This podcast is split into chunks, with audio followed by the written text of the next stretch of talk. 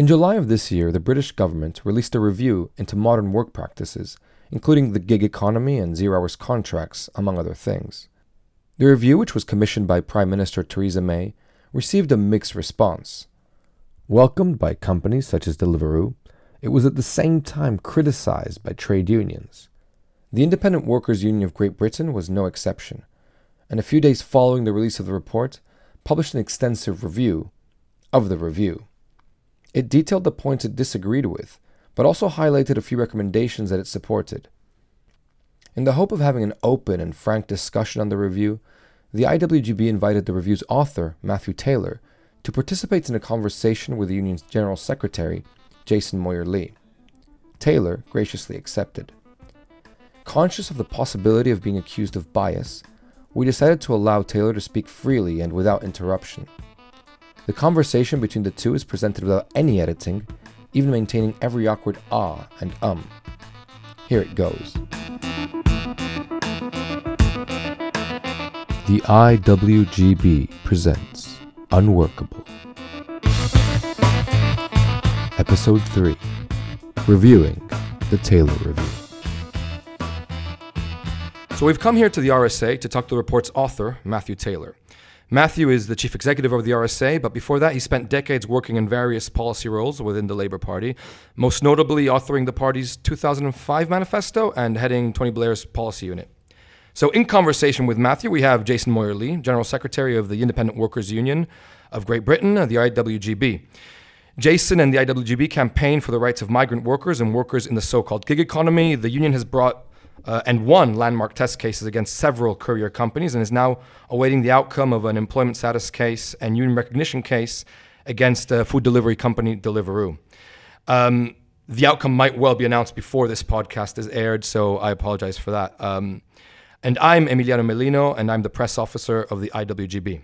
So, gentlemen, welcome to, to Unworkable, and thank you both for being here. Uh, is this the first time you two meet? No, uh, Jason and I had a conversation uh, during the employment, uh, during the review uh, process.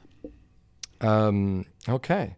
So, um, following the release of, of your report, Matthew, the IWGB released a, a response to your review, which I, I think had some points of agreement, some criticisms. And uh, our hope today is to look at both and see if we can find a way to, to move forward. Um, I think to start off, it would be good to get from both of you a sense of what you think is the current state of affairs uh, and the problems with the gig economy. And Matthew, um, if you want to kick us off and, and, what your diagnostic is. Yeah, thank you. So I, I think an initial point to make is that um, the focus of a lot of uh, uh IWGB's work um, and it's important work, is on the gig economy in particular. Uh, the focus of my report was broader than that. Uh, my remit was broader than that, and I think probably I acted quite early on in the review to widen that remit even further. So, what I was concerned with really was the quality of work in the British economy, and in particular, the quality of work uh, for people um, at the lower ends of the British economy. Now, part of what I was asked to do was to look specifically at new ways of working, atypical ways of working, and gig working is is one of that. But in my report as a whole, probably what I say and recommend in relation to gig work represents, you know, probably about a fifth of the overall content uh, of the report. Um, in terms of gig work in particular, we are in a kind of complex position where court cases uh, are reaching judgments. Um, we had the case about Uber, of course, that's gone now to a higher court. We've got the case about Deliveroo. We've had Pimlico Plumbers, a whole number of different cases. And I think one of the things that Jason and I will want to talk about in a few minutes is whether or not what that means is that the law is clear, which I think is Jason's view, and it's simply a matter of implementing it, or whether, which is my view, the law is not clear and that we need to uh, restate the law to clarify the law in primary uh, legislation. So you see, mainly the problem is that at the moment with the gig economy, the, the, the, the law is not really clear on, on what the rights are of workers, the obligations are of employers. Yeah, I mean, when we say what the problem is, I mean, I think there are there are a number of issues. So one question, a question which we uh, addressed, is this question of clarity about the law, why it is that it's relying on court cases, court cases that go through several stages uh, for us to be able to determine the uh, status, rights, tax status of people who work in the gig economy.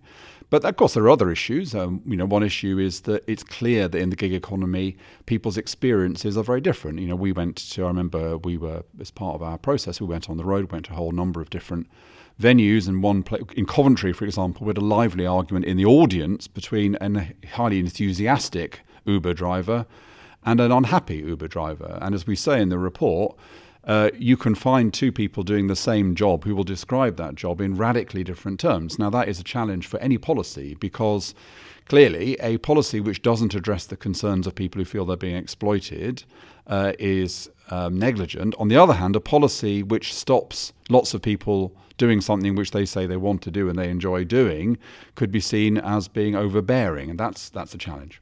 And Jason, do you care to respond and also give us your diagnostic of, of the situation? Yeah, so I can start by saying that we we realize that the report uh, goes beyond just the so-called gig economy. Um, and in fact, in our response, uh, we set out in the very beginning that there are a number of issues that the report touches on, such as agency workers or genuine uh, independent contractors who are in business on their own account um, which we don't really count within our membership um, and we don't have much experience with. And for that reason, we've uh, been clear that we're not responding on those issues. We, of course, are uh, responding to the issues which directly affect or are intended to affect our members. Um, so, as far as the so called gig economy is concerned, I think the fundamental problem, uh, Matthew's right to point out we have a difference of view on this, is a lack of enforcement of existing law. Uh, and it might be worthwhile for listeners just to briefly set out what that law is. Uh, there are three main categories under which you can perform work. Uh, so far as the so called gig economy is concerned, you can be an employee, you can be what they call a LIMB worker, or you can be an independent contractor who's in business on their own account and they have customers and clients. Now, an employee is what we think of it as uh, someone on PAYE with maximum employment rights. Uh, an independent contractor and business on their own account is someone uh, that we would normally think of as a self employed person. They're genuinely running their own affairs, they do their own taxes, they have customers or clients. A LIMB B worker is a sort of halfway house. It's a category of self employed, which is an extremely important point. They do their own taxes, they have quite a bit of flexibility and autonomy, but they carry out their work as part of someone else's business rather than their own. And for that reason, they have a number of the employment rights, but not all, that employees have. Um, so that includes holidays and minimum wage, protection from discrimination, trade union rights, etc. Now, the fundamental problem in the gig economy is that the employers say the people uh, performing uh, uh, delivery services and giving people rides in Uber cars and whatnot, uh, the employers say these guys are independent contractors, essentially running their own small businesses. We say, and we say the law says, that they are workers. And case after case, all of the high profile cases that have been in the news, the judgment has come down saying this is very clear. Uh, these people are workers. and lots of the wording of the judgments have been scathing of the employer's attempts to hide behind fictitious contract terms um, and carry on essentially a big fiction in order to deprive these people of rights that they're legally entitled to. And we've seen this with the Uber case, with the CitySprint case, with the Excel case, uh, with Pimlico Plumbers, and we've seen it with two other cases um, uh, the Doctor's Laboratory and e courier, where the employers, before even getting to a hearing, uh, admitted that they had unlawfully deprived these workers of rights. Undoubtedly, they did so because the legal advice was that the law was clear and they were bound to lose their case. Um, so we say the fundamental problem is a lack of enforcement of existing law. Uh, and it's quite easy to understand uh, why there's no enforcement. Government essentially enforces almost no aspect of employment law, very few exceptions. Um, employment tribunal fees introduced in July 2013 have seen a reduction of about 70% of cases.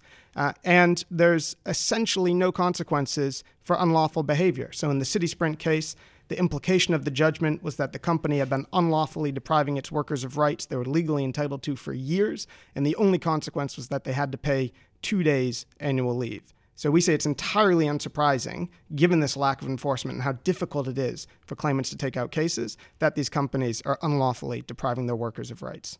I know, Matthew, you want to address the issue of worker status uh, and, and, and whether it's self employed or not, but I want to leave that for later on in the discussion. And um, if you could, before that, please give us um, just a quick intro as fast as you can about how your report looked to tackle some of these issues, the issues of the gig economy, um, just to set the scene.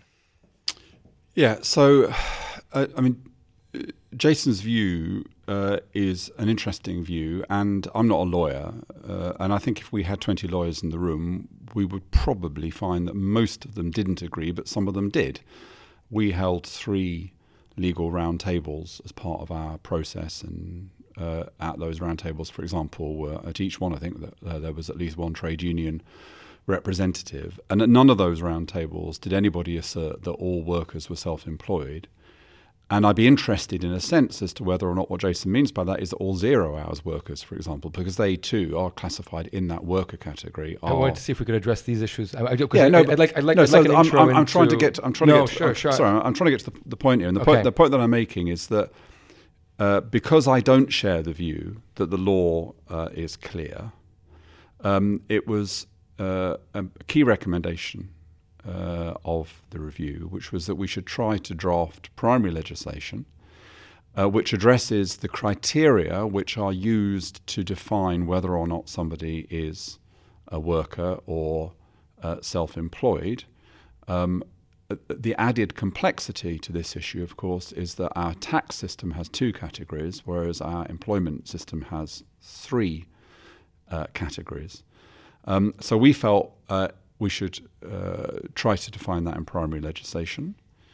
We made a particular point that we thought that um, personal service, so at the moment, quite a lot of companies, actually not really gig work uh, companies, but quite a few of the kind of delivery companies, for example, use substitution. So they use the fact that somebody can uh, really or notionally get someone else to do their round. They use that as a kind of get out of jail card in terms of whether or not the people who work for them are workers uh, or not. And that's why, you know, there are hundreds of thousands of people working in that kind of delivery area who are currently not getting workers' rights because of that substitution a clause which is taken into consideration by the courts. Now, we argued that we didn't think substitution should be a sufficient grounds for saying that somebody was not a worker and not entitled to workers' rights.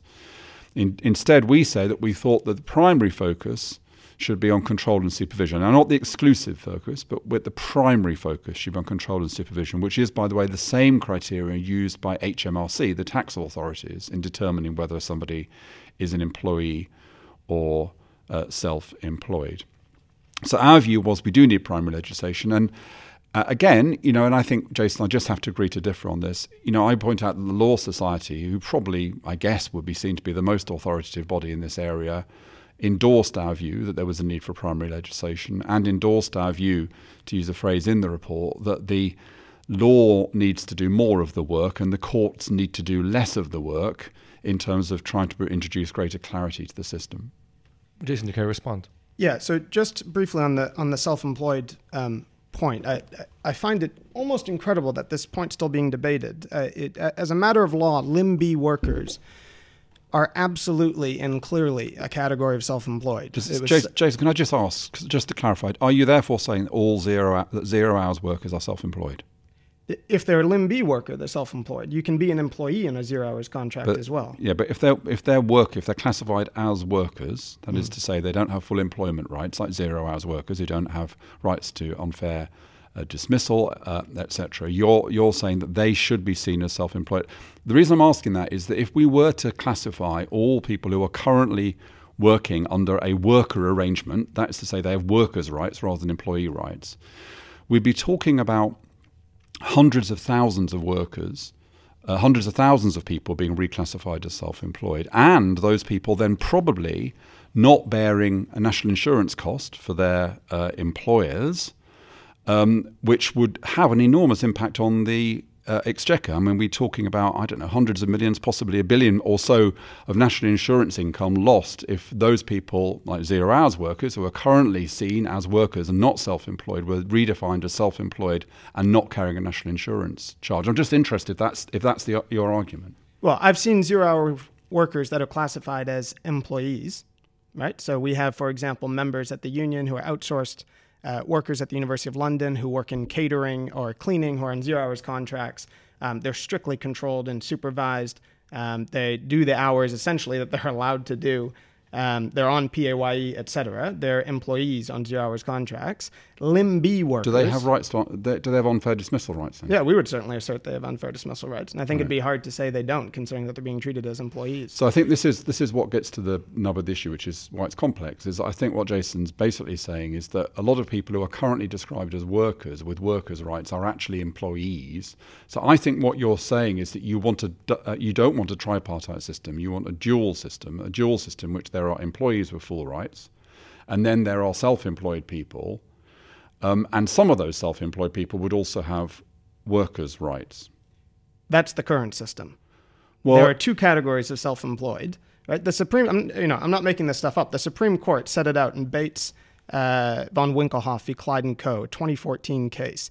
In the passage of Lady Hale, who was at the time Deputy President of the Supreme Court, paragraphs 24, 25, and 31 yeah. sets it out with absolute clarity that there are two categories of self employed. One is a limb B worker who carries out their work as part of someone else's business, and they're the ones that have rights to paid holidays and minimum wage and trade union rights and automatic pension enrollments and this type of thing. And the other category are the independent contractors who are in business on their own account, who are genuinely independent, who contract with clients and customers. So, all of the recent uh, cases, gig economy cases that have been in the news, Pimlico Plumbers, Uber, CitySprint, Excel, eCourier, Doctors Laboratory, all of these cases, what was admitted or decided was that they were limb B workers. Their self employed status did not change. They just changed to a different type of self employed person.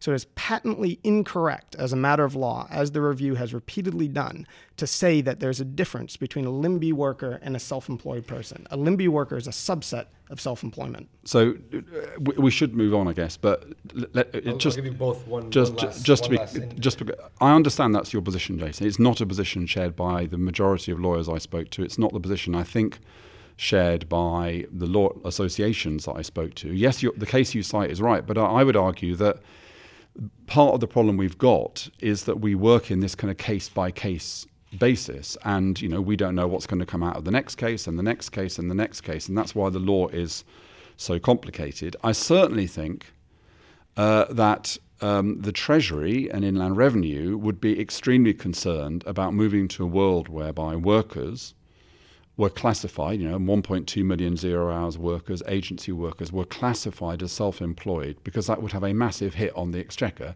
And not only would it have a massive hit on the exchequer, but also it would further incentivize employers to ch- move people from employee status to uh, this kind of worker stroke self employed uh, status because they would immediately save themselves 13.8%. So, one of the issues I would have about an attempt to say that all workers are self employed and therefore don't carry a national insurance charge would be it would, it would the effect, in my view, would be to encourage a widespread casualisation of the labour market because you'd have a very strong incentive uh, for companies to try to reclassify as many people as possible uh, into this group. So, yes, in that group, they might if they lose court cases, uh, have to respect the employment rights of those people, but they wouldn't have to pay national insurance on them. And if you talk to the people who run gig platforms, a whole variety of people in these areas, the fundamental thing motivating their business model is not actually the avoidance of employment rights, it's the avoidance of national insurance payments.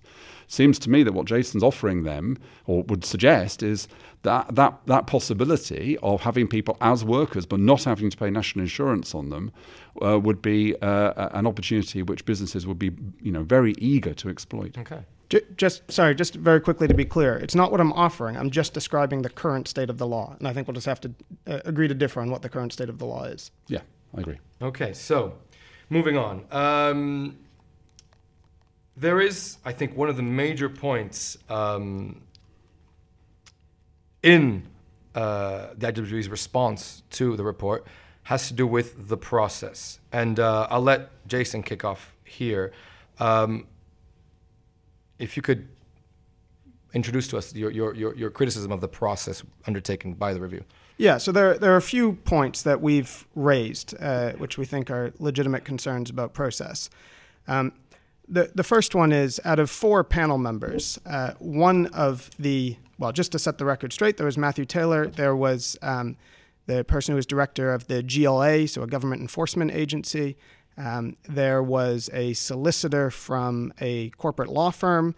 Um, and there was a business person, former founder and CEO of One Fine Stay. Now, out of those four, uh, there was no trade union representation, there was no worker representation. Uh, one of the uh, four panel members uh, was from a firm which has a reputation as being uh, almost always on the side of employers. It's Pinsent Masons. If you look at their website uh, in the employment section, there's tons of information boasting about how they advise employers and how to deal with strikes. Um, and there's comments saying, you know, they genuinely understand the frustrations of the employer, et cetera, et cetera. The employment solicitor, in particular, who was on the panel, had written an article uh, proposing uh, that ACAS be given powers to block a strike, even if it was supported by a lawful ballot in certain circumstances. Um, and her profile said something along the lines of uh, she's used to dealing uh, with uh, you know high-powered management teams or something like this.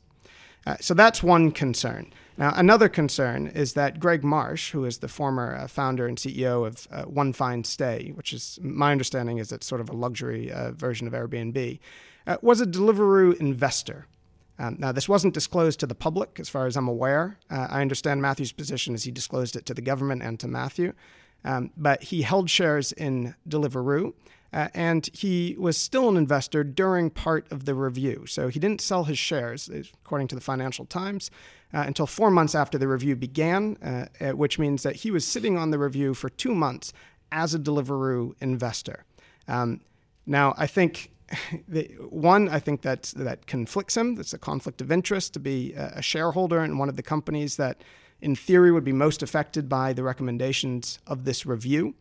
Um, I think the fact that this wasn't disclosed to the public, even though uh, it's clearly a matter of, of, public interest, and that can be seen by the flurry of media coverage when we broke this story, um, uh, I think that's problematic. Uh, and you know, we don't know the terms under which he sold his shares. Did Deliveroo buy those shares back uh, with some sort of tacit understanding that he'd go easy on them? We don't know. We've put in an FOI request to find out more detail on this. Uh, but finally, even if he had divested his shares before the review began, which isn't the case, uh, the fact that he was willing to invest in a company in, like Deliveroo, uh, in our view, speaks volumes uh, uh, on how he values or doesn't workers' rights and how he sees the situation in the so-called gig economy. Um, and I think it's it, it, defies belief that this person, a Deliveroo investor, out of the entire population of the UK was considered, uh, you know, one of the most qualified people to be on this review. So th- those are my main concerns with process. The other one uh, is something we put in our reply that I tried on a couple occasions to get a one-to-one meeting with uh, Matthew. Now I understand the review asked us to go present at one of his events and whatnot, uh, which we were happy to do. Um, but we found that form of engagement, you know, I can see some benefits to it, but somewhat superficial and doesn't really um, provide for back and forth uh, or, or, or, whatnot, uh, or going into depth in policy proposals. Um, Matthew didn't answer my emails, and then I was told that he didn't have time to meet with us. So I'm glad we're now having a conversation and getting into these issues, but I would have liked to have been able to uh, get into the issues in more detail before the results were released. Yeah, so um, a couple of things, I guess. I mean, the, the first is that one of the things that we tried to do in the review uh, was from the very outset to be very transparent. So sometimes what happens in these reviews is that um, people kind of disappear into a, a, room deep in Whitehall, and you don't really hear much until the review is published. And yeah, as, as Jason knows, uh, the way that um, I conducted this review was to be from the very beginning as open as I possibly could be, and indeed the public meetings that we held. I don't think I'm not sure uh, Jason came to one of them. I think, but we held them all over the country. Uh, I would stand up at the beginning of them and I would say to people, "Look, this is where I'm at at the moment. This is where, what my thoughts are at this stage." Um, but I might change my mind, you know. But I want you to know kind of what my perspective is. So we were we were open in the process throughout. And I think it's important to say because I, I, guess there's a kind of slight implication of the way Jason's describing the panel that this is some kind of secret cabal. We we were open from the beginning and open in all our deliberations. Um, the second issue, I guess, is about this question of interest. Um, I understand what Jason's saying is that he would, as it were, have liked to see a review that somehow sought to balance interests. So, you know, possibly we'd have had a representative of an employer organisation who would have uh, who would have kind of stated the formal position of the employer organisation, and a trade unionist who would have stated the formal position of the trade union, and maybe we could have had someone who owned an agency, and we could have all sat in the room restating our kind of basic positions because we'd have been there to represent our interests. But that wasn't the way that we went about it. What I wanted was a review that uh, had the expertise that I needed uh, because we didn't have very long. I've got a full time job, and I wanted people on the review who were able to undertake pieces of work that would contribute to it. So we looked for a solicitor, an employment lawyer, because I wanted somebody who understood the law, and Diane hosted uh, a number of legal roundtables. Again, they were kind of open events, uh, not open to the public exactly, but you know, uh, anyone who wanted to come came along to those. As I said, I think there were trade union representatives at all of them. And again, she openly discussed the ideas we were having and the dilemmas that we had. In fact, you know, at least one of those sessions, we really spent a lot of time talking about real kind of dilemmas that we were having, issues we were trying to resolve. I asked Greg to uh, be on the panel because he was an entrepreneur and because one of the uh, elements of my terms of reference was to look at business models and to encourage a kind of pluralistic ecology of different types of business models. And uh, uh, he um, undertook and held a number of roundtables, particularly talking to uh, entrepreneurs. He's also a kind of big tech person, so he, he was very interested in the kind of technology uh, aspects of all of this. And I wanted someone who understood about enforcement. And of course, Paul Broadbent, as chief executive of the, um, it's not the Gangmasters and Labour Abuse Authority, brought that perspective. Of course, you know, I uh, would be seen and have been seen by certain people as tainted as a chair because I have a background of politics uh, on the left. I my first job was with the trade union. My master's was in uh, industrial uh, relations. I have many uh, friends and contacts in the trade union movement. So uh, I think there's a difference there. Jason would have wanted, as it were, a group that was representative of interests. I wanted people who had expertise, and those people did a fine job. And as I said, did that very openly. And Paul held a set of roundtables around this question of. Um, uh, of enforcement. Again, they were open, and again, I spoke openly at them where our thinking uh, was. I really don't think, probably in the history of these kinds of commissions, there's ever been one that has been so consistently uh, open and transparent about the issues as they have um, as they have developed. Then finally, on this question of uh, meeting up with Jason during the process, and when I had a conversation with Jason at one of the events, and in fact, that was when he told me about his view, his very strong view that self-employed that workers are self-employed, and that's something I took back and asked people about. And as I said, that wasn't a kind of general point of agreement. On the whole, I avoided one-to-one uh, conversations. I think I had one-to-one conversations with three trade unions and three employer organisations, but I rejected innumerable requests from various businesses who wanted to meet me. I think Jason was unique in saying that he wouldn't attend a public hearing. Uh, we, you know, heard from a whole variety of people. Uh, I don't. I think at just about every one of our sessions, we had, for example, a trade union rep. At one of them, we had two trade union reps. Um, uh, we even had Uber giving evidence at one of our uh, events. Um, I think he was the only person who said he wouldn't give evidence unless he could meet one to one first. And I'm sorry that I didn't accede to that, but you know that wasn't the way that we uh, went about the process. I can ask quickly: uh, Were the stakeholder meetings open to everybody? Uh, they were widely the stake. So there were public meetings. Um, I think we were going to hold twelve, but unfortunately the election kicked in, so we had to get rid of the last couple. But uh, the, the, those public meetings were open to anybody who wanted to come, and they joined the audience. And as I said, we had some quite interesting debates, like the one in Coventry between the kind of happy Uber driver and the miserable Uber driver. Um, and uh, people who wanted to give evidence offered uh, were invited to give evidence, and in fact, uh, IWGB were invited to join the panel. But as I think you know, Jason would confirm, his view was he didn't want to do that unless he had met with me one to one, and that wasn't.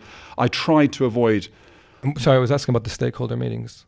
There was there were stakeholder meetings, I think, which were separate from the public. There were round table, yeah, there were roundtable meetings. So we invited, you know, I think you know, we invited a whole variety. So, you know, as I say, the, the employment ones, we circulated that widely to the employment law fraternity. And uh, as I said, all those events had at least one trade union representative at them. And then they had lawyers who had a you know, variety of different perspectives. The um, ones that we held on enforcement had a variety of enforcement agencies and trade unions as well.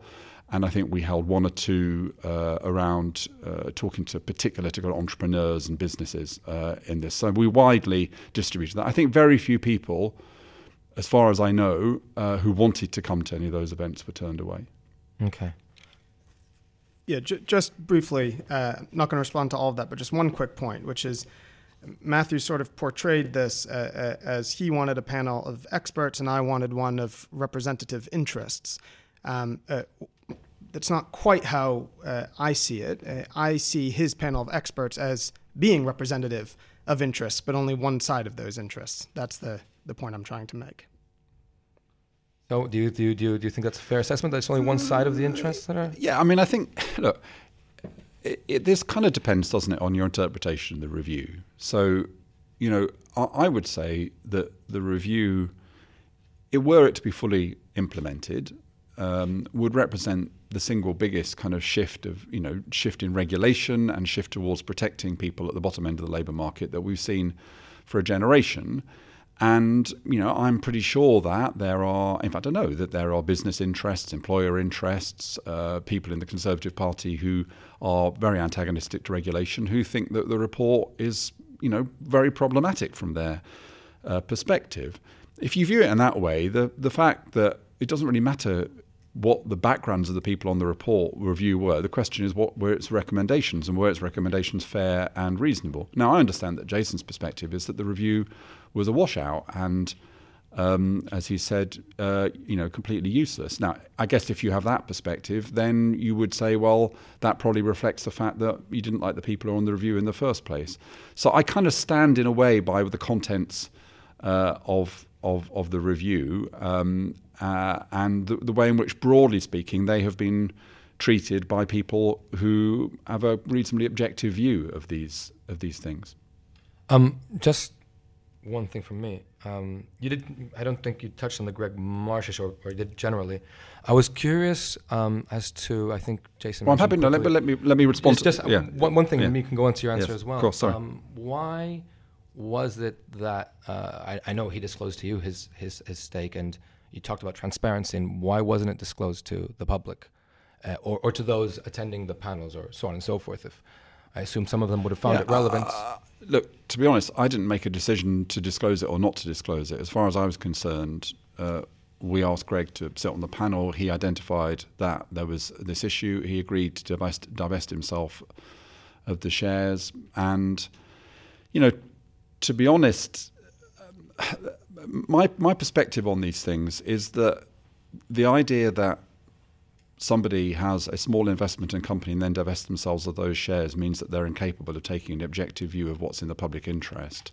I just don't have that view. I'm afraid. I, you know, I, I'm. We're here at the RSA. We have zero hours workers because we have weddings here, and we have zero hours workers who come and work at our weddings. Now, you know, you could take a view which mean which is that I am therefore not an not somebody who should be running a review which touches on zero hours workers. You could take the view that as an employer, I'm the chief executive of this organisation, I shouldn't be on the review because I have an I have the kind of boss's perspective. You can take the view that because I have been a Labour Party member for 25 years, I shouldn't run the review because I have a tendency. I just don't have that kind of view. So, you know, clearly, if it, it was appropriate for Greg to sell his shares, and he did sell his shares. Uh, I think had anybody asked him at any point, you know, whether he'd had shares, he'd been perfectly open about it. He never kind of hid it from me or anybody else. To be honest, the question didn't arise. And I think most people would say the fact that somebody had shares, then divested themselves of them, is not something which disqualifies them from being able to make an intelligent contribution to the debate. And I would, I'd urge J- uh, Jason to talk to anybody who work, came across Greg in the public meetings that we held, in the round tables uh, that we held, in the engagement that we held, and, and asked them whether they felt that they, in engaging with Greg, were talking to somebody who was, as it were, incapable of taking an objective view of the issues and the public interest as a consequence of the fact that they once held a small shareholding in one of the companies in that sector. Okay, I want to move on. I don't know if you have anything else to add. Oh, we can move on. Um, so, uh, minimum wage. I know you, you, you, Matthew, wanted to talk about the minimum wage, your minimum wage proposals. Um, real quick, quite quickly, because we're running out of time, really. Um, you can tell me if, if, my understanding of it is, is, is correct or incorrect. You'd propose that those on piece rates, the company should, with its data, be able to tell them at what points they could earn around 1.2 times uh, the national minimum wage or above that. And then the times when they would earn below that or below the national minimum wage, that would also be disclosed by the company. And if you take, uh, if you work at those times, uh, then you accept the fact that you're working at those times and uh, you obviously can't pursue the company at you know employment tribunal for minimum wa- wage violation or through HMRC so or whatever. I, I, I need to be really clear about about this because it, it, it, it's a very specific recommendation, and I think people have you know misunderstood it and thought that it applies more generally. Now, I, I, think I should also say that for Jason this isn't an issue because he believe his his view is, as I understand it, that Uber delivery people should be should both have workers' protections and have the advantages of self-employed tax status. Okay, so that is a kind of best of both worlds position, and I understand why you would want to adopt that on behalf of his members. I think it's an unlikely position to turn into public policy for a variety of reasons, but nevertheless, that is his hope. Uh, if that wasn't to be the case, though, if Jason's aspirations were not to be fulfilled, um, and it was to be the case as a consequence of the recommendations in our review and uh, as a consequence of the court cases, which uh, Jason has um, successfully uh, pursued uh, or been part of the group that has pursued those cases. If it were to be the case that it would be absolutely clear that people who work for Deliveroo and Uber and other very similar platforms were classified as workers, they would then receive the minimum wage. Now, I think at that point, there is an issue, and that issue is a unique characteristic of some of these platforms. And as Jason points out in his response to my report, not all of these platforms at all, but some of these platforms, is that they allow workers to work whenever they want to. Now, this is very, very unusual. I can't simply rock up to a strawberry farm in February and say, I want to pick strawberries. You know, I can only pick strawberries when the strawberry farm says there are strawberries to be picked. But some of these platforms do say that you can work whenever you want to. And although some of them used to punish people for working at particular times, they claim that. Now, if that claim is erroneous, what I'm saying doesn't apply at all. That is to say, if these platforms do punish people for not working at particular times, do shift them in any way, then our exemption would not apply. But what we say is this, because a, and, and I absolutely must confirm this because it's really important, because I know that Jason thinks that somehow you know, we've been got at by these companies. This came from speaking to Uber drivers and Deliveroo drivers as the part of the process, but also just in my kind of day to day life in meeting these people. It was very important to them, for many of them, to have this capacity to work when they wanted to work. Now, if people have minimum wage and if they have the right to work whenever they want to work, it does create a problem because you could be in a situation where you have very low demand, a huge number of people sign on to work, and the companies argue, and Jason might dis- d- dispute this, that if that were the case, they would have to limit labour supply, they'd have to limit the number of people on their books, they would have to sh- move people onto shifts. And so, therefore, in response to that very specific set of circumstances, we suggested the following. Firstly, as long as the platform genuinely allows people to work whenever they want to, and there is no sanction for them working, not working any particular time. And I think Jason thinks that's not true, for example, of Deliveroo, so that wouldn't therefore apply to them. But as long as, if that is the case, number one, if it's also the case that that company can prove and prove, the emphasis here is on prove, they would have to be proving this in defending themselves from minimum wage claims. So they have to prove it at a level of legal um, uh, satisfaction. If they can prove that the average worker working averagely gets 1.2 times the minimum wage, which is the rule that is applied currently in piecework arrangements, for example, in farming and horticulture. And thirdly, and this is critically important, if the worker themselves is given accurate, and again, the company would have to prove this, it's not a matter of the company giving their own statistics, they would have to demonstrate it to legal satisfaction. They can prove that the person is given accurate information about how much they'll actually earn if they sign on at that time then we didn't think it was right to effectively ban workers from working at times when they wouldn't get the minimum wage. We thought that if workers wanted to do that, they wanted on a Tuesday afternoon to say, well, I'll go and sit outside the delivery office, even though I know I'm only going to get paid £4.50 an hour, because actually I'm happy to kind of, you know, read the paper and do my emails and uh, deliver the occasional pizza. So we didn't want to stop that happening, and we were worried that would be the effect of these people being entitled to the minimum okay. wage. Sorry, it's so complex, but we no, spent a lot of time thinking fine. about no, it. No, absolutely. I'm just conscious of time, Jason. Yeah. So d- d- a couple of points just uh, to set the context. Um, one is I'm not aware of any of these courier companies or, or, or, gig economy firms where the people performing the work genuinely are independent contractors in business on their own account. So even the cases where they can sign on pretty much whenever they want and sign off whenever they want, um, the tribunals have come down and said that they are workers and entitled to minimum wage. So uh, I guess I'm not entirely clear whether Matthew says that in those cases this would still apply or not. But uh, just working with the proposal, if it does apply, um, the, well, what, what, just on that, Jason. I mean, uh, uh, would, well, no, but it's important. But Uber are appealing, and we don't know the Deliveroo judgment, so we don't know how those companies. You know, it may well be that though that judgment is borne out, and, but we don't know how those companies are going to respond. There's yet to be a judgment against. Yeah, and the possibility right? is those, I mean, the, possibi- the, possibility is that, the possibility is if those companies do lose those judgments, they will move to, for example, a shift-based system, and I think some of the uh, Deliveroo, I think, in other countries has that system. So that may be a consequence. I was responding to the workers who said to me they did not want to move to a shift based system in trying to come up with this recommendation. Right. So I think there are a number of ways to, to, to address this issue without moving to a shift based system. Um, I mean, the idea that some delivery rider, I mean, I saw in, in, in an interview or whatnot, some delivery rider is going to sit up in bed at two in the morning um, and just wait until maybe they get one delivery, hop out of bed, go do the delivery, come back, sit back in bed, and then hope that that one delivery uh, is going to make the difference between their weekly calculation. So the average comes out um, to pushing them from three pounds seventy five for that delivery to the minimum wage of seven pounds fifty. I find a bit ludicrous. Um, but there are a number of different, you know, the, the first way to try and address this issue uh, is pay a, a, bit more. I mean, it's almost just accepted as a given that these people are almost all on poverty wages. So the slightest kind of tweaking or them working a bit more uh, would mean that they'd fall below minimum wage.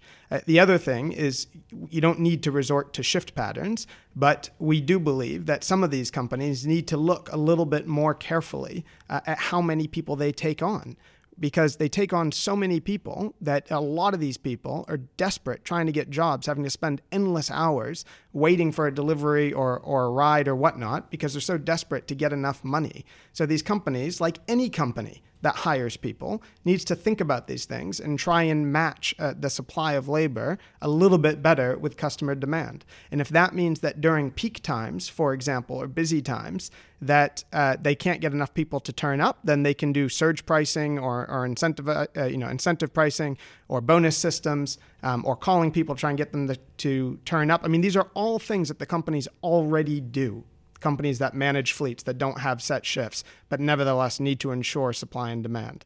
So there are a number of different ways to address this.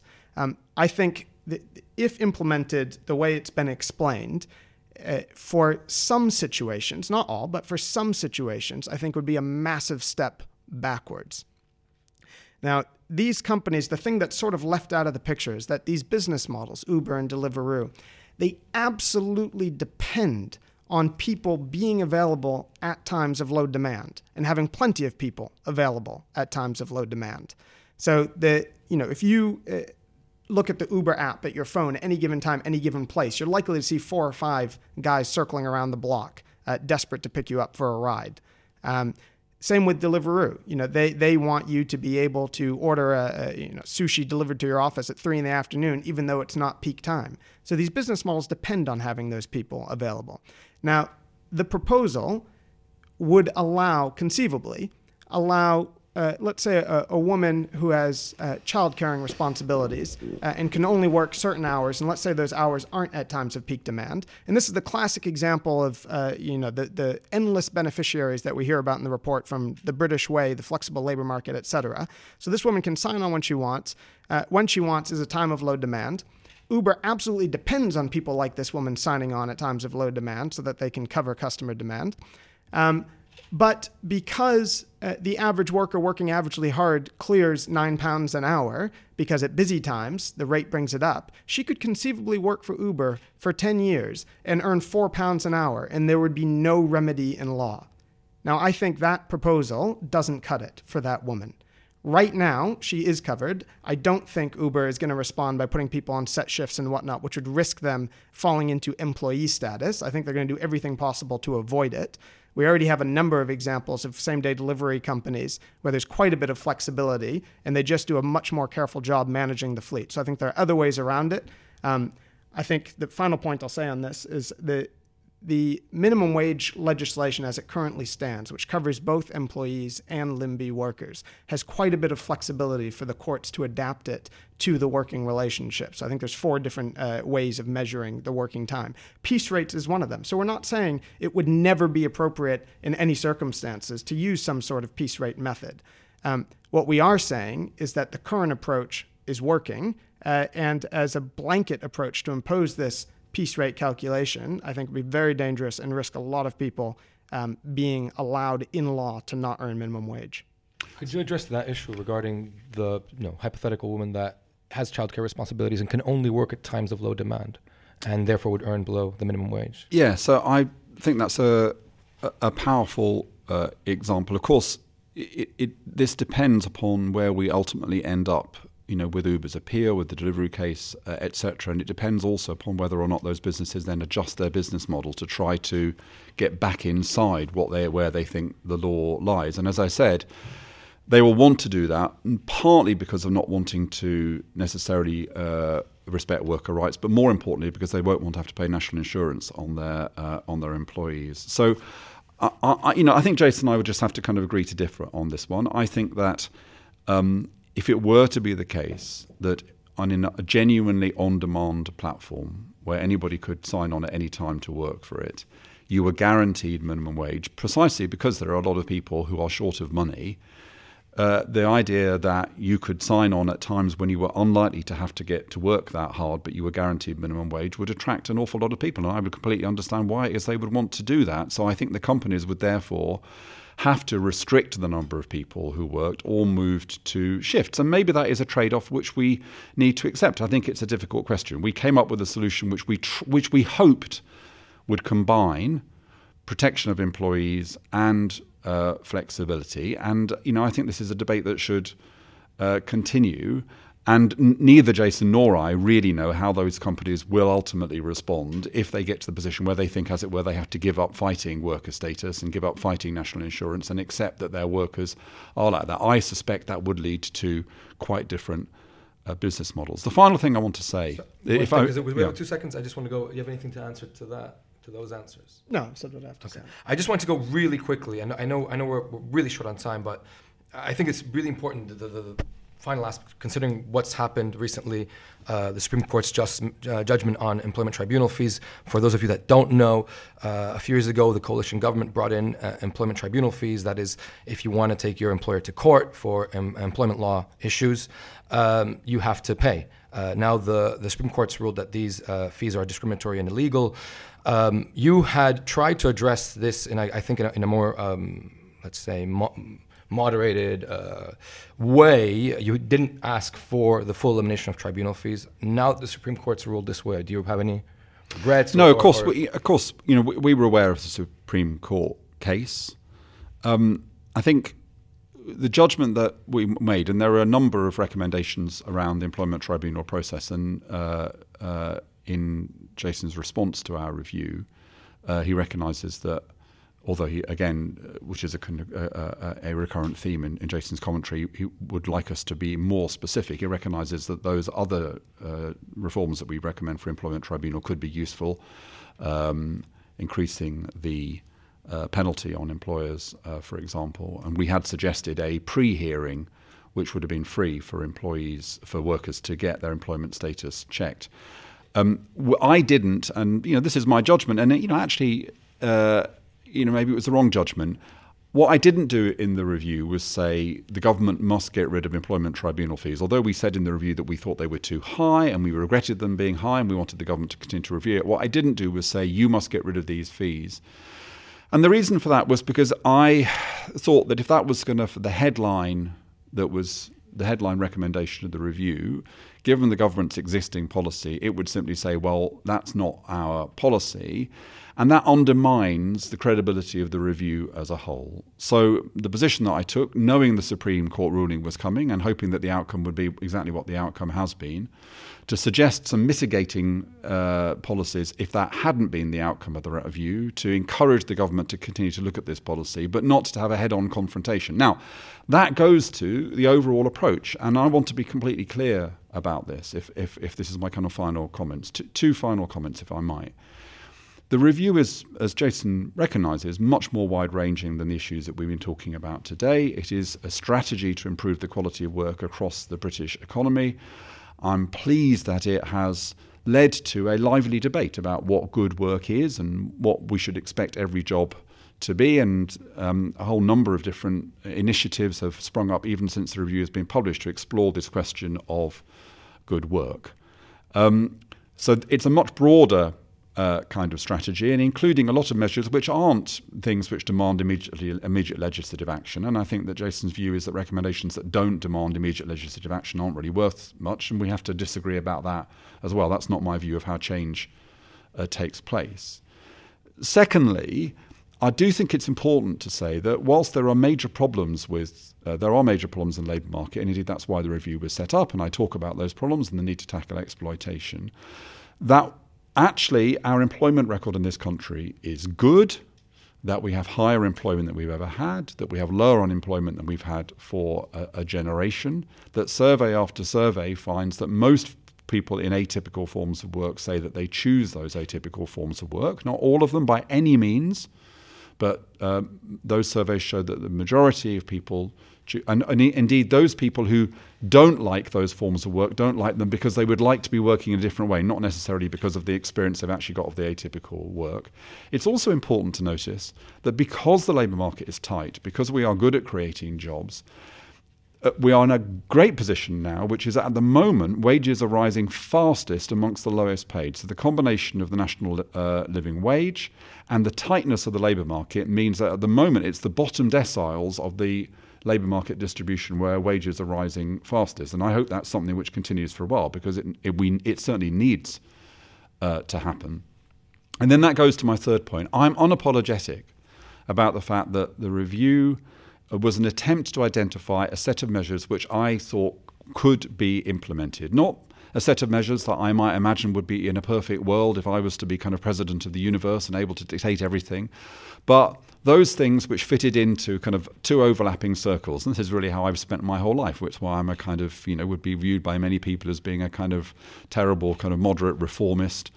Uh, that is the things that, are, that, fit into the overlapping circles of what is progressive and what is possible given current economic and social political realities. And that's what we recommended in, in the review. I understand because Jason has, says it a lot in his response that he's much more enamoured with the recommendations that the Labour Party had in its manifesto and the IER has had in its proposals. And you know, I understand that, and that's that's a difference. But in many areas, including this question of employment tribunal fees, what I sought to do was to avoid putting in recommendations that would immediately lead to the government saying, no, we're not going to do that. Because now I think, and this is my final point, now we're in a very interesting situation. Jason and I can continue to have this debate, and I've valued this conversation over the next two or three months as the government prepares its response because people are expecting a response and the pressure is on the government to respond. An alternative, and this is what's happened with innumerable government reviews before, is that I'd have published my review, the government would have said, thanks very much, but we're not really going to do that, and we would have had a bit of a row and the world would have moved on. So that was a choice that I made, and uh, if you think that we should be trying to influence the government in power, you'll agree with me. If you think that the government in power is pretty hopeless and we need an alternative government, then you probably won't. And I understand that. Okay. Yeah, so uh, a few points. This my final comments as well. Um, the in certain interviews and articles or whatnot, it seems like um, Matthew sort of paints us as saying, you know, we wanted the ideal world, the ideal outcome, and whatnot. Um, and we're disappointed because we didn't get that. Uh, and he instead focused on things that were feasible um, and implementable, which would still affect real change. Um, now, I don't have a hard time uh, with that approach. I think it's just a matter of degree because we've been focusing our efforts uh, not on uh, advocating uh, vociferously for every single policy that we think will make um, uh, you know, workers' uh, time in the gig economy uh, a paradise. We've instead been focusing on a few very simple, straightforward, we think extremely reasonable um, policies that we think would make a big difference.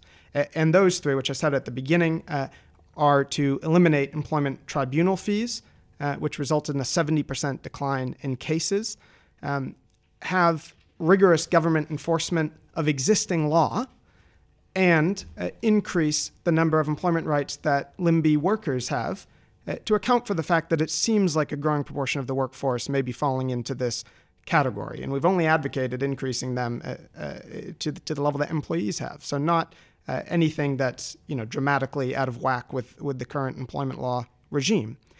So, the fact that these proposals are quite moderate and uh, I would say uh, not over the top or unrealistic or uh, unfeasible um, or, or, too revolutionary can be seen that The Economist, uh, which, like Matthew, deeply cherishes the uh, flexible labor market, uh, endorsed half of them. They called for half of the same proposals we did. and the Supreme Court, in a unanimous decision of a panel of seven justices, came down very clearly on the side of workers in the employment tribunal fee regime. In fact, they were so clear, almost every point that was argued on behalf of the workers was won. Uh, and the Supreme Court said uh, that the fee regime was a breach of EU law, it was a breach of UK law, uh, and it was discriminatory against women. So, given that context, of course, no one knew what the judgment was going to be before it came out, but the arguments uh, that were used in the judgment had been made over and over and over by unions. Um, that's, I think, a classic example uh, of why I find this report so disappointing. Um, it's not to say that every recommendation is bad or will make things worse or none of them will make any difference. Uh, we do recognize there are a couple uh, recommendations or a couple elements of recommendations that we think are good or spot on.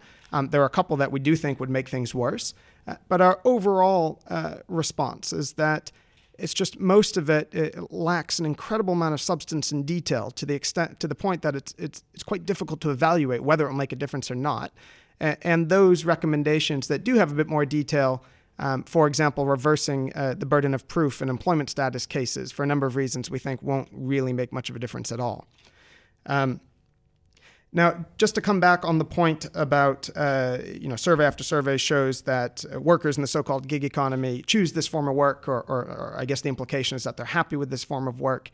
Um, we don't necessarily, I mean, we've asked to see these survey results, we haven't seen them, but prima facie, we don't necessarily dispute that. Lots of our members, everyone who runs the couriers and logistics branch of the IWGB, um, they're all couriers or food delivery workers. Uh, lots of them uh, like how they work. They like the flexibility. Um, they like that they have a bit more autonomy than a standard employee would.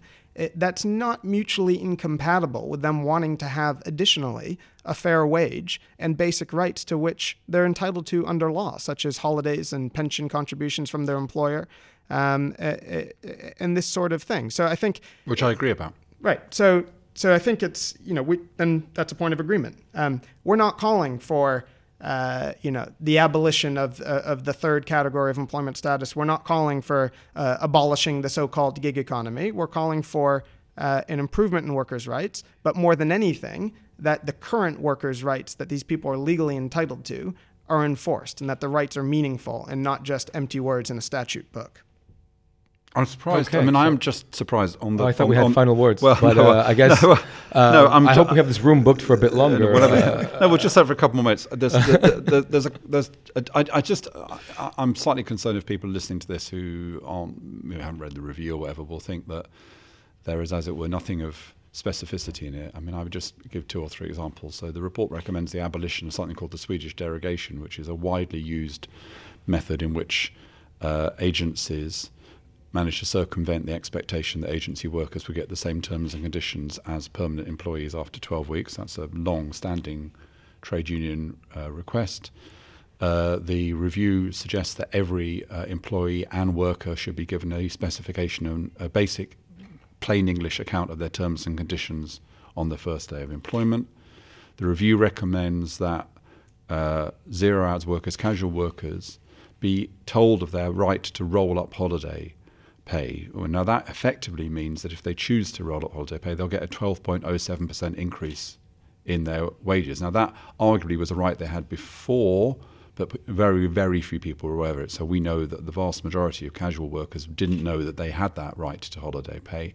Jason makes the point in his report that won't this lead to people working 365 days a year? But I think we actually specify in the report that you know, this uh, uh, capacity for casual workers to roll up holiday pay would not cut across the fact that you also have to have limits on how many hours people can work and the fact that they need to take holidays. But the reality is, hundreds of thousands of people are not getting this basic entitlement, and it will make a real difference to their uh, take home uh, pay. So that's just I'm just picking out three yeah, I, I of, a, of a whole variety of, of, those things. But, but yeah, but I'm, I, I, yeah, no, I'm just I'm only I'm only kind of I'm only saying those things because this, um, listening to the grand sweep of the program, I wouldn't want people to think there's no specificity absolutely. in that proposal. No, no, absolutely, and I think you have something to say about that as well. Yeah, so it, it, I started by saying that there were a couple suggestions that we thought were good and spot on, a couple that we thought uh, were bad would make things worse, and the rest we say the majority are uh, lacking substance and detail. Um, now, the agency workers falls into the category. We don't have many members that are agency workers. We don't have much expertise. So I'll leave the commenting on that. I'm not saying it's good or bad. Leave it to someone else. Um, but the other two examples, uh, one example of one of uh, the ones we say is good, and one example of the one of the ones that we say is bad. So we wouldn't say that either of those two examples on the Section One statement uh, of employment particulars on rolled up holiday, both of those are examples uh, uh, where they are specified and have detail. Um, and giving the right to LIMB B workers to have a, a, a, written statement of their employment particulars on day one um, is, we say, spot on. We say that in our reply. Uh, we say it's already a requirement as a matter of EU law, and we have a test case that that's um, arguing that. But if we were to lose that case, uh, or if this comes up uh, to Parliament before our case is decided, uh, we say excellent, specific, and spot on. Rolled up holidays, uh, there's definitely specificity and detail, but this is one of the ones uh, that we disagree with. Um, we think that, you know, you said there are limits on working time and whatnot, uh, but it's important to look at the context of how holiday legislation came into the UK, came in through EU law on health and safety grounds. Um, and the EU law is uh, quite specific about the fact that the, the point is to give paid time off. I think it would be difficult to implement this um, while we're still bound by EU law. Maybe not impossible, but quite complicated given the words uh, of the directive. But Jason, just just to clarify, we're talking here primarily about people who are working relatively few hours a week. So this is not a question of them not having their holiday entitlement. It's a question of the fact that those workers did not know and quite a few unscrupulous employers and agencies made sure they didn't know that they were entitled to holiday pay, accrued holiday pay for the. So even if you work for half a day, you build up a notional entitlement to holiday pay, and that was being widely disregarded. So this is not about people who are working 40 hours a week choosing to disregard their holiday entitlement and have holiday pay. This is about people working casually, working a few hours and them having the right to say, well, actually, I only work casually a few hours. I don't really, holiday's not really the issue for me because I only work a few hours or only work for a few months of the year. This will enable them to take that holiday entitlement as a significant increase in their take home pay. And that is a real significance to them. So I would urge you just to uh, uh, understand what lies behind that a bit more. Yeah, well, I mean, a lot of these people do work long hours. Some of them, of course, work short hours. Um, in the Uber tribunal, uh, I think there was one of the week uh, weeks of data that was in the tribunal record from the lead claimant James Farrar. Um, he had a 90-hour week. Right, but most zero hours workers are part-time workers, and and and I think one of the differences in in us in the report is that I probably put more emphasis on zero hours workers than on gig workers because the thing I was most worried about was what I called one way flexibility. That's where the flexibility lay, lay, entirely on the felt like it lay entirely on the employer's side and not on the employee's side. And as I went around the country, I did hear from gig workers. But much more I heard from people talking about those people who would turn up for work and there wouldn't be any work. Uh, those people who felt that if they said boo to a goose because they didn't have rights of unfair dismissal, for example, or rights of representation, uh, that they would not long, no longer be given hours. So the, the issue that was most profoundly represented to me as I went around the country was insecure workers who who felt that the flexibility didn't work for them. And, and that's probably, there's probably more in the report that's around those people experiencing that one way flexibility, people who do not have complete freedom to choose when they work, unlike gig workers, for example, but who rely on a particular employer in a particular locality uh, to protect them. Yeah, and we uh, uh, agree with uh, a fair amount of the diagnostic of that problem that you just described, but I and I think that's part of the reasoning why we're skeptical about uh, something that would allow rolled up holidays. Um, nothing uh, better represents the asymmetrical bargaining power than zero hours workers who we say are employees. Um, for example, the catering staff at the University of London, who have their hours, unlike someone who works at Deliveroo or Uber, have their hours imposed on them um, and can only work the hours they're allowed to work. Uh, they don't have much bargaining power. And our concern with this is that there would be plenty of examples of people who might want to have the time off, but are told, um, no, we're short staffed. Uh, we need you to come in over the Christmas break. Uh, you can't have your right to uh, annual leave uh, because it's rolled up. And if you don't sign here saying you accept the fact that it's rolled up and you just got a supplement to your pay, um, uh, you know, then you don't have a job. So that, that's that, that's our concern. The other concern, as I said, is I think this clear, be it's the right to have your holiday pay rolled up. It's not the requirement for you to do that. right. Anyway, but, we, we'll just have to choice choice become can become uh, a, a hypothetical idea uh, when the asymmetrical bargaining power is so extreme. which is why it's important to be very clear day one that you do have that choice and you have a legal entitlement to it. Anyway, look, I'm sorry, we've No, we've, no, it's- it's we've no, gone. this It's this is nice. great. No, I- I it's it's nice. It's nice to You're talk. doing here. It's nice to And I be think sitting also- opposite you and smiling. I think I think also that is also what you're saying is also one of the reasons why enforcement is so important because of the asymmetrical bargaining power.